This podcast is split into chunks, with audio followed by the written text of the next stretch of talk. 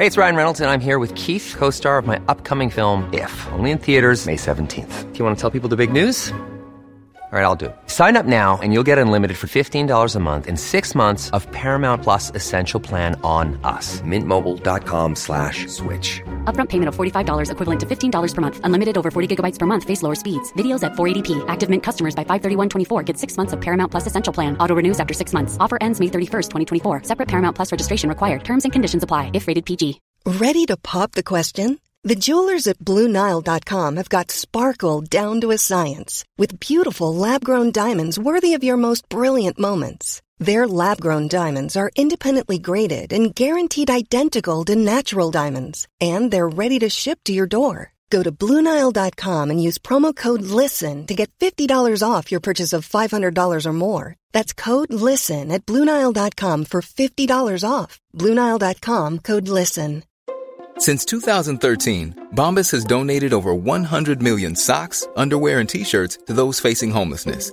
If we counted those on air, this ad would last over 1,157 days. But if we counted the time it takes to make a donation possible, it would take just a few clicks. Because every time you make a purchase, Bombas donates an item to someone who needs it.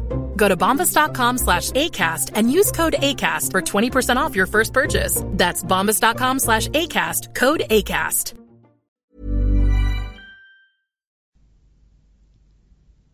صفحه 889 Hey, I'm Ryan Reynolds. Recently, I asked Mint Mobile's legal team if big wireless companies are allowed to raise prices due to inflation. They said yes. And then when I asked if raising prices technically violates those onerous two year contracts, they said, What the f are you talking about, you insane Hollywood ass? So to recap, we're cutting the price of Mint Unlimited from $30 a month to just $15 a month. Give it a try at mintmobile.com slash switch. $45 upfront for three months plus taxes and fees. Promoting for new customers for limited time. Unlimited more than 40 gigabytes per month. Slows. Full terms at mintmobile.com.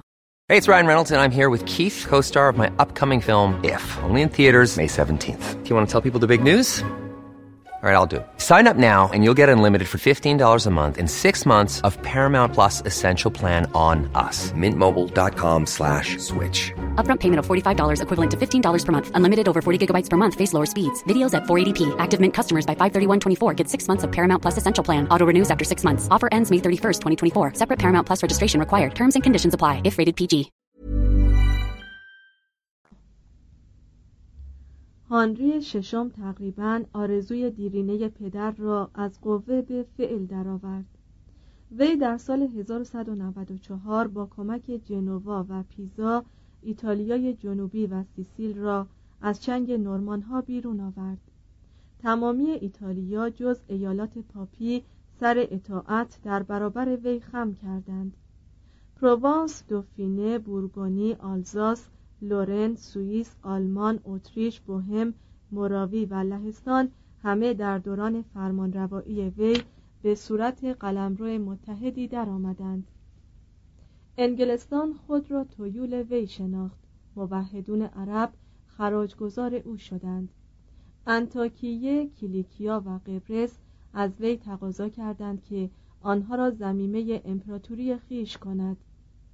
هانری با اشتهای سیری ناپذیر چشم به فرانسه و اسپانیا داشت و در تدارک فتح امپراتوری بیزانس بود نخستین دسته های سپاه وی به عزم شرق حرکت کرده بودند که به سن سی و سه در سیسیل به بیماری اسهال خونی از پا درآمد. هانری برای مقابله با چنین انتقام احتمالی که ناشی از اقلیم‌های مفتوحه خود بود هیچ گونه تدارکی ندیده بود. تنها فرزند وی کودکی سه ساله بود. با مرگ وی ده سالی هرج و مرج حکم فرما شد و مدعیان عریکه امپراتوری به جان یکدیگر افتادند. هنگامی که فردریک دوم به سن رشد رسید جنگ میان امپراتوری و دستگاه پاپی از نو آغاز شد. در ایتالیا چون این مبارزه به دست یک پادشاه آلمانی و نورمن صورت گرفت و رنگ ایتالیایی پیدا کرد درک آن از دیدگاه ایتالیایی ها بهتر میسر می‌شد. بعد از مرگ فردریک دوم 1250 مدت یک نسل آشوب حکم فرما شد در این عهد که به قول شیلر شاعر آلمانی عهدی بی سرور و موهش بود امیرهای برگزیننده عریکه آلمان را به هر شخص ضعیفی که حاضر بود آنها را در تحکیم اختیارات فردیشان آزاد گذارد میفروختند. هنگامی که سیل هرج و مرج فرو نشست دودمان هوهنشتافن منقرض شده بود و در 1273 رودولف از خاندان هابسبورگ وین را پایتخت خود کرد و سلسله جدیدی را بنیاد نهاد.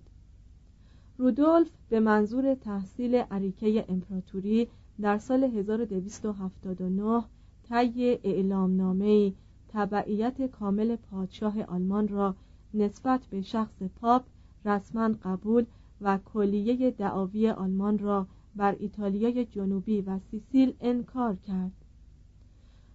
رودولف هرگز به مقام امپراتوری نرسید.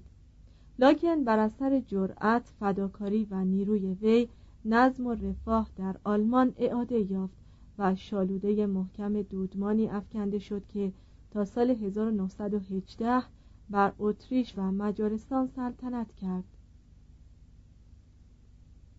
هانری هفتم کوشش نهایی را در متحد ساختن آلمان و ایتالیا مبذول داشت.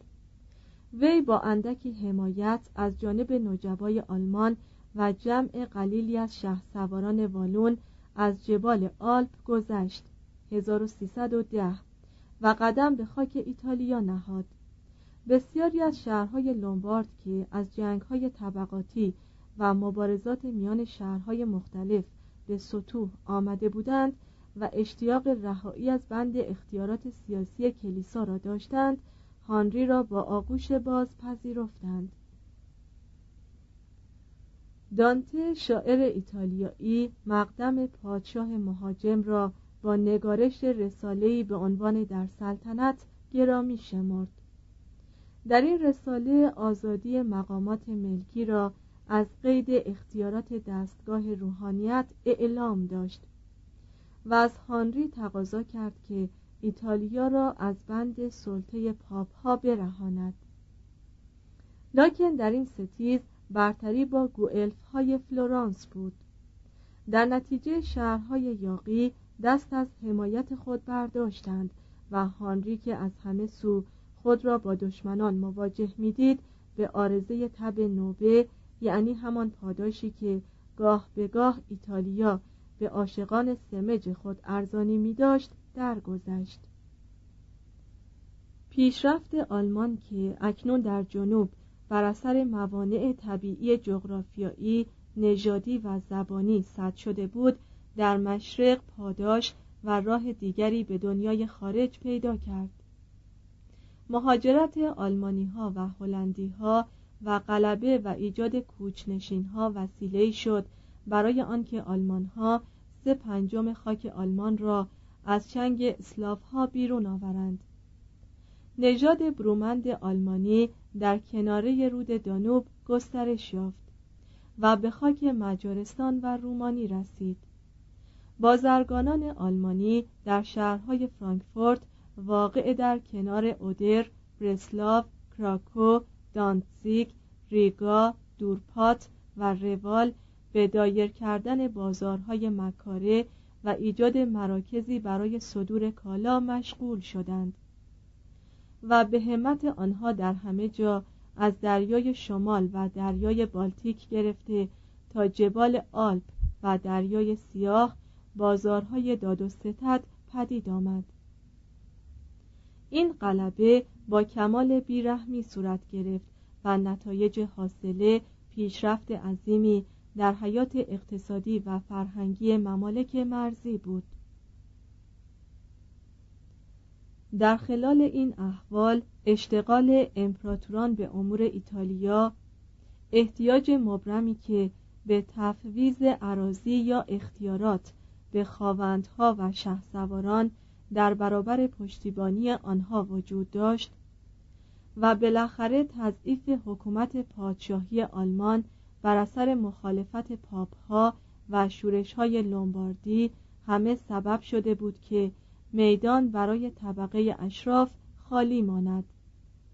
تا بتوانند روستا را قبضه و طبقه کشاورزان را مبدل به توده ای از صرف ها بکنند. به علاوه در آلمان قرن سیزدهم فئودالیسم درست همان موقعی فاتح می‌شد که در فرانسه مقهور سرپنجه قدرت شهریار خود میگشت. اسقفان یعنی همان طبقه که امپراتوران پیشین آنها را برای خونسا کردن نقشه های خواوندها مفید می شمردند اکنون یک طبقه اشراف ثانوی را تشکیل داده بودند. به این معنی که در ثروت قدرت و استقلال هیچ دست کمی از خواوندهای غیر روحانی نداشتند. تا سال 1263 عموم اعیان فئودال صلاحیت انتخاب شاه را به هفت تن از اشراف یعنی اسقفهای اعظم ماینز تریگر و کلونی دوکهای ساکس و باواریا کنت کاخنشین و مارک گراف براندنبورگ واگذار کرده بودند. این هفتن اشرافی که آنها را برگزینندگان مینامیم خود را در حریم امنیت پادشاه پناه داده به قصب اختیارات ویژه شهریاری و تصرف املاک سلطنتی می پرداختند. امکان داشت که این عده به مسابه یک حکومت مرکزی عمل کنند و ملت خود را متحد سازند لکن به چنین عملی مبادرت نورزیدند در فاصله دو گزینش هر کدام کار خیش در پیش می گرفت و به راه خود می رفت. هنوز ملت آلمانی وجود نداشت بلکه تنها ساکسون ها، سوابیایی ها، باواریایی ها، فرانک ها و غیره بودند. هنوز در این تاریخ یک پارلمان یا مجلس ملی به وجود نیامده بود. هر سرزمینی صاحب یک دیت یا لاند تاگ مخصوص به خود بود. یک دیت مشترک المنافع یا رایشتاگ در 1247 تأسیس شد که در دوران فترت به سستی و بیحالی عرض وجود می کرد و فقط در 1338 بود که رونقی به سزا یافت.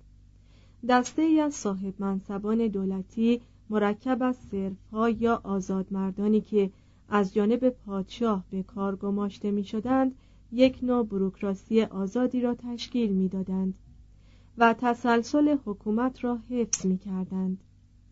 هیچ پایتختی کانون علاقه و وفاداری مملکت نبود هیچ گونه اصول حقوقی به خصوصی تمامی قلمرو پادشاه را اداره نمی کرد.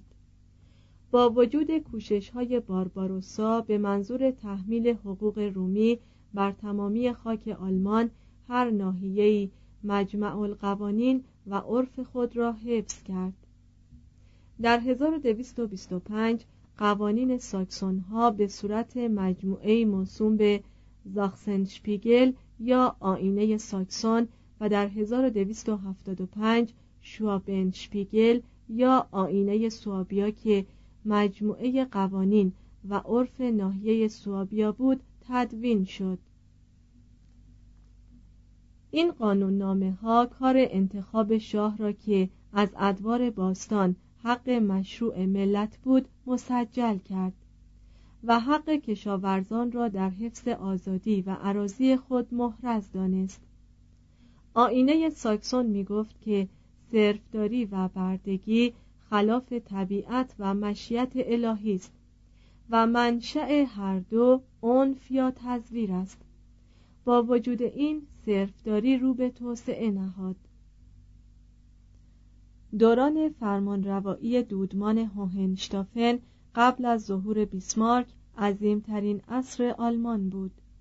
حرکات و سکنات مردم هنوز بدوی و خشن قوانین آنها آشفته اصول اخلاقی آنها نیمه مسیحی و نیمه مشرکانه و مسیحیت آنها تا حدودی بهانه‌ای برای تسخیر سرزمین‌های دیگران بود. از نظر ثروت و اسباب راحت شهرهای آلمانی با شهرهای فلاند و ایتالیا قابل مقایسه نبودند. لاکن کشاورزان آلمانی مردمانی کوشا و برومند صداگران آنها افرادی متحور و ماجراجو اشرافشان در اروپا مقتدرتر و با معرفتتر از سایرین و پادشاهان آنها فرمانروایان غیر روحانی عالم غرب بودند که قلمرو آنها از رود راین تا رود ویستول از رون تا شبه جزیره بالکان از دریای بالتیک تا رود دانوب و از دریای شمال تا جزیره سیسیل امتداد می‌یافت. از میان یک محیط نیرومند بازرگانی یکصد شهر قد علم کرده و بسیاری از آنها به تحصیل منشورهای خودمختاری نایل آمده بودند با گذشت سالیان به تدریج ثروت و هنر این شهرها رو به فزونی می نهاد. تا در دوران رنسانس مایه تفاخر و مجد آلمان شدند و در عهد ما نظاره کنندگان را در ماتم حسنی که رخت از این جهان برکشیده است می نشانند. هفت. اسکاندیناوی. بعد از یک قرن گمنامی توأم با خوشبختی کشور دانمارک با جلوس والدمار اول دوباره پا به عرصه تاریخ جهان نهاد. والدمار به کمک وزیر خیش آبسالون که اسقف اعظم لاند بود دولت نیرومندی تشکیل داد. شر دریازنان را از دریاها دفع کرد و با تشویق و حمایت از بازرگانان دانمارک را کشوری ثروتمند ساخت. در 1167 آبسالون شهر کوپنهاگ یا در اصل کوپنهاون یعنی پناهگاه بازار را بنیاد نهاد. والدمار دوم در مقام مقابله با تجاوزات آلمان به تسخیر هولشتاین، هامبورگ و صفحات شمال خاوری پرداخت. برای اعتلای نام مقدس مریم باکره به سه جهاد با های بالتیک دست زد. استونی شمالی را تسخیر و شهر روال را بنا کرد. در یکی از این مبارزات دشمن بر اردوگاه وی تاخت.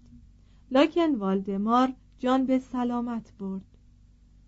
منقول است که این امر تا اندازه معلول شجاعت شخص وی بود و تا حدی معلول فرود آمدن پرچم سرخی از آسمان که بر روی آن صلیب سفیدی نقش بود. از آن پس این دانبروگ یا پارچه دانمارکی درفش جنگی دانمارکی ها شد. در 1223 وی به اسارت هانری کنت شورین درآمد. و پس از دو سال و نیم آن هم بعد از آنکه تمامی متصرفات ژرمن نشین و اسلاو نشین خود غیر از روگن را تسلیم آلمانی ها کرد آزاد شد. وی ما بقیه دوران زندگی جالب خیش را صرف اصلاحات داخلی و تدوین قوانین دانمارکی کرد. Hey, it's Paige DeSorbo from Giggly Squad. High quality fashion without the price tag. Say hello to Quince. I'm snagging high-end essentials like cozy cashmere sweaters, sleek leather jackets, fine jewelry, and so much more. With Quince being 50 to 80% less than similar brands. And they partner with factories that prioritize safe, ethical, and responsible manufacturing. I love that. Luxury quality within reach. Go to quince.com slash style to get free shipping and 365 day returns on your next order. quince.com slash style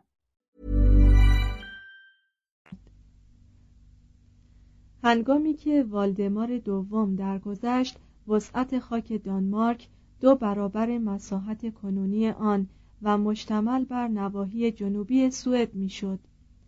و به قدر مجموع سوئد 300 هزار نفر و نروژ دویست هزار نفر جمعیت داشت. بعد از والدمار دوم قدرت سلاطین رو به کاهش نهاد و در 1282 اشراف موفق شدند. از اریک لیپینگ منشوری بگیرند که طبق آن پادشاه مجلس آنها موسوم به دینهوف را به عنوان یک پارلمان ملی قبول می کرد. فقط جوشش احساسات تخیلی یک نفر داستان پرداز چیره دست می‌تواند کامیابی عظیم مردمان اسکاندیناوی را در این قرون اولیه برای ما مجسم سازد و توصیف کند که چگونه این اقوام عراضی صعب العبور و خطرناک آن شبه جزیره را وجب به وجب روز به روز دلاورانه تسخیر کردند. زندگی هنوز بدوی بود. شکار سید ماهی به علاوه کشاورزی منابع اساسی پیدا کردن قوت لایموت محسوب می‌شد. ناگزیر بودند بیشه های وسیعی را پاک کنند. جلوی درندگان را بگیرند. آبها را برای مصارف تولیدی وارد مجاری فرعی کنند. به ساختن لنگرگاه ها مشغول شوند و خلاصه خود را برای مقابله با طبیعتی که ظاهرا آدمیزاده را مخل آسایش خود می‌دید رو این تن سازند. در این مبارزه متمادی رهبانان فرقه سیسترسیان نقش پرافتخاری ایفا کردند و به قطع درختان افشاندن بذر و آموختن روش های بهتر برای کشاورزان پرداختند. یکی از قهرمانان متعدد این جنگ ال بریر بود که از 1248 تا 1266 در سمت صدر اعظمی سوئد خدمت نمود. صرفداری را منسوخ کرد. حکومت قانون را رواج داد. شهر استکهلم را بنا نهاد حدود 1255 و با برتخت نشاندن فرزند خیش والدمار سلسله سلاطین فولکونگ را تأسیس کرد در این عهد بود که برگن بندر مهم تجارتی نروژ بدل به شهری ثروتمند و ویزبی واقع در جزیره گوتلاند به صورت مرکز ارتباط میان سوئد و اتحادیه هانسایی درآمد. کلیساهای فخیمی برپا شدند. مدارس منظم به کلیساها و دیرها افزایش یافتند. شاعران نقم پرداز غزلهای خود را با زخمه های ساز همراه ساختند و ایسلند آن جزیره دورافتاده و مستور در مه و میغ قطبی در طی قرن سیزدهم جوشانترین سرچشمه ادب در جهان اسکاندیناوی شد. هشت انگلستان. یک ویلیام فاتح. ویلیام فاتح با معجون استادانه از زور رعایت قانون تقدس زیرکی و حیله بر انگلستان حکومت کرد. ویلیام پس از آنکه مجلس ترسوی ویتان او را به مقام سلطنت برداشت با ادای سوگند متعهد به رعایت قوانین موجود در انگلستان شد. در نواحی باختری و شمال مملکت برخی از مجالس محلی غیبت ویلیام را در نورماندی مقتنم شمردند و در صدد شورش برآمدند. 1067 لاکن وی بازگشت مانند شعله انتقامی مملکت را در نوردید. و چنان خردمندانه به قارت شمال دست یازید و آنقدر به قتل مردم و حدم خانه ها انبارها محصولات و گله و رمه پرداخت که صفحات شمالی انگلستان تا قرن نوزدهم دیگر کاملا کمر راست نکرد. ویلیام فاتح املاک بزرگی از بهترین عراضی مملکت را میان ملازمان نرمان خود تقسیم و این قبیل افراد را به ساختن قلعه هایی بر سبیل دشهای دفاعی در برابر نفوس دشمن تشویق کرد. توضیح هاشیه رابین هود شخصیت معروف افسانه‌ای که تاریخ هویت وی نامعلوم است شاید یکی از آنگلوساکسون ها بود که مدت یک قرن به ضد فاتحان نورمان در خفا به مبارزات خود ادامه می‌دادند. طبقه بینوایان انگلستان خاطره این قهرمان را گرامی می شمردند. زیرا معتقد بودند که وی بی آنکه سر تسلیم در برابر دشمن فرود آورد در جنگل شربود زندگی می کرد. قوانین نورمان را به رسمیت نمی شناخت اموال خواوندها را می دزدید به صرفها کمک می رسانید و به نیایش قدیسان می پرداخت ادامه متن. وی املاک بزرگی را به عنوان خالصه سلطنتی ضبط کرد.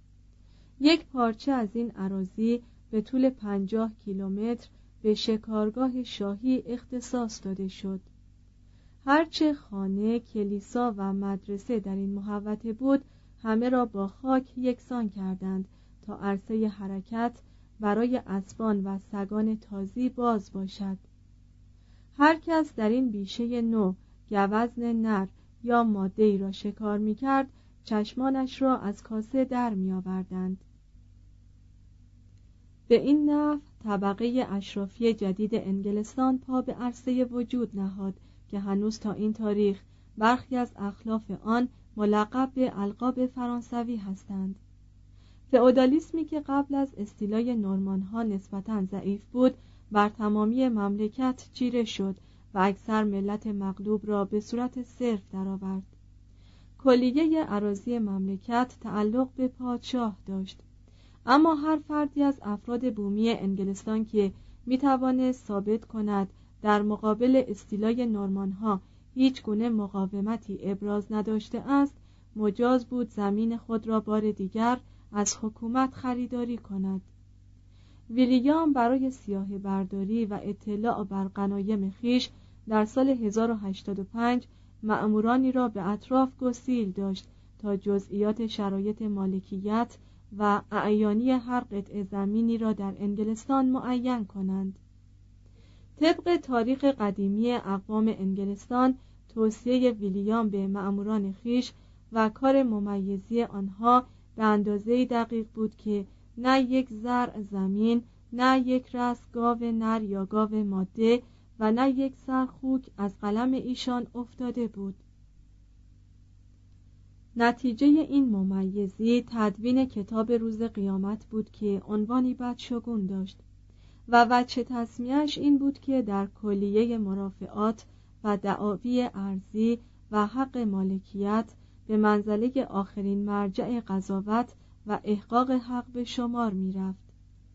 ویلیام به منظور آنکه خود را از حمایت سپاهیان خاطر جمع و قدرت عمرای تابعه خیش را محدود کرده باشد تمام مالکان مهم انگلستان را که عده آنها بالغ بر شست هزار نفر می‌شد به مجمعی در سالزبری دعوت کرد 1086 و فرد فرد آنها را واداشت که سلطان را سرور قایی خود بدانند و با وی بیعت کنند.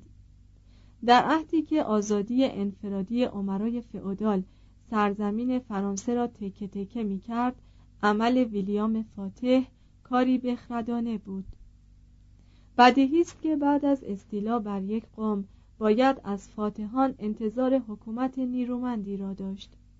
ویلیام عدهای از شهسواران ارلها اسقفها اسقفهای اعظم و رؤسای دیرها را از کار برکنار کرد و عده دیگر را به جای آنها نشانید. وی بدون هیچ پروا اعیان عالی مقام را به زندان میافکند و درست در همان روزگاری که گرگوریوس هفتم پاپ مقتدر امپراتور آلمان هانری چهارم را به کانوسا میکشانید وی علیرغم تمایلات پاپ حق خیش را در ازل و نصب روحانیان مملکت مسجل و محرز می ساخت. برای جلوگیری از بروز آتش سوزی ویلیام دستور داد که مردم انگلستان شب هنگام پیش از رفتن به بستر روی اجاقهای خود سرپوش نهند یا آتش را خاموش کنند به همین سبب مردم در زمستان حدود ساعت هشت بعد از ظهر به رخت خواب می رفتند. چون متصرفات و دستگاه دولت وی بست می یافت و اداره نواحی مفتوحه مستلزم مخارج بود به فرمان وی بر کلیه خرید و فروش ها واردات و صادرات و استفاده از پلها و راهها و شوارع مالیات بسته شد مالیات دنگلد که در دوران سلطنت ادوارد خستوان ملغا شده بود اعاده یافت و هنگامی که ویلیام شنید که بعضی از افراد انگلیسی برای تفره رفتن از زیر بار مالیات نقدینه خود را در سردابه های دیرها پنهان ساخته اند امر داد که سردابه های جمیع دیرهای مملکت را جستجو کنند و هرچه از این قبیل زر و سیم بیابند به خزانه سلطنتی منتقل کنند. معموران دربار شاهی وی وجوهاتی را که مردم به عنوان رشوه می‌دادند به هیچ دغدغه‌ای قبول و آن را در دفاتر حساب عمومی درج می کردند. حکومت ویلیام بی هیچ ریا و پرده پوشی حکومت فاتحانی بود که تصمیم داشتند منافع حاصله از کار خطیر آنها متناسب با خطراتی باشد که به جان خریدند کشیشان نورمان در این پیروزی سهیم بودند لانفرانک آن مرد لایق و نرمش پذیر از کان احزار و اسقف اعظم کنتربری و صدر اعظم پادشاه شد. لانفرانک چون کشیشان آنگلو ساکسون را به شکار و قمار و مواصلت معتاد دید همگی را از کار برکنار و جماعتی از کشیشان و اسقفان و رؤسای دیرهای نورمان را به جای آنها منصوب کرد. نظام های جدیدی برای دیرهای انگلستان مقرر داشت که به رسوم کنتربری اشتهار یافتند و درجه فکری و اخلاقی طبقه روحانی انگلستان را بالا بردند. شاید به پیشنهاد وی بود که ویلیام با صدور فرمانی محاکم روحانی را از دادگاه های ملکی تفکیک کرد. دستور داد که کلیه مسائل مربوط به دین باید بر وفق قانون شریعت کلیسا رتق و فتق یابد. و متعهد شد که حکومت اجرای مجازات هایی را که از طرف دادگاه های کلیسایی تعیین می شود زامن باشد. برای جلب حمایت مردم از کلیسا عموم را به دادن اشریه مکلف کردند.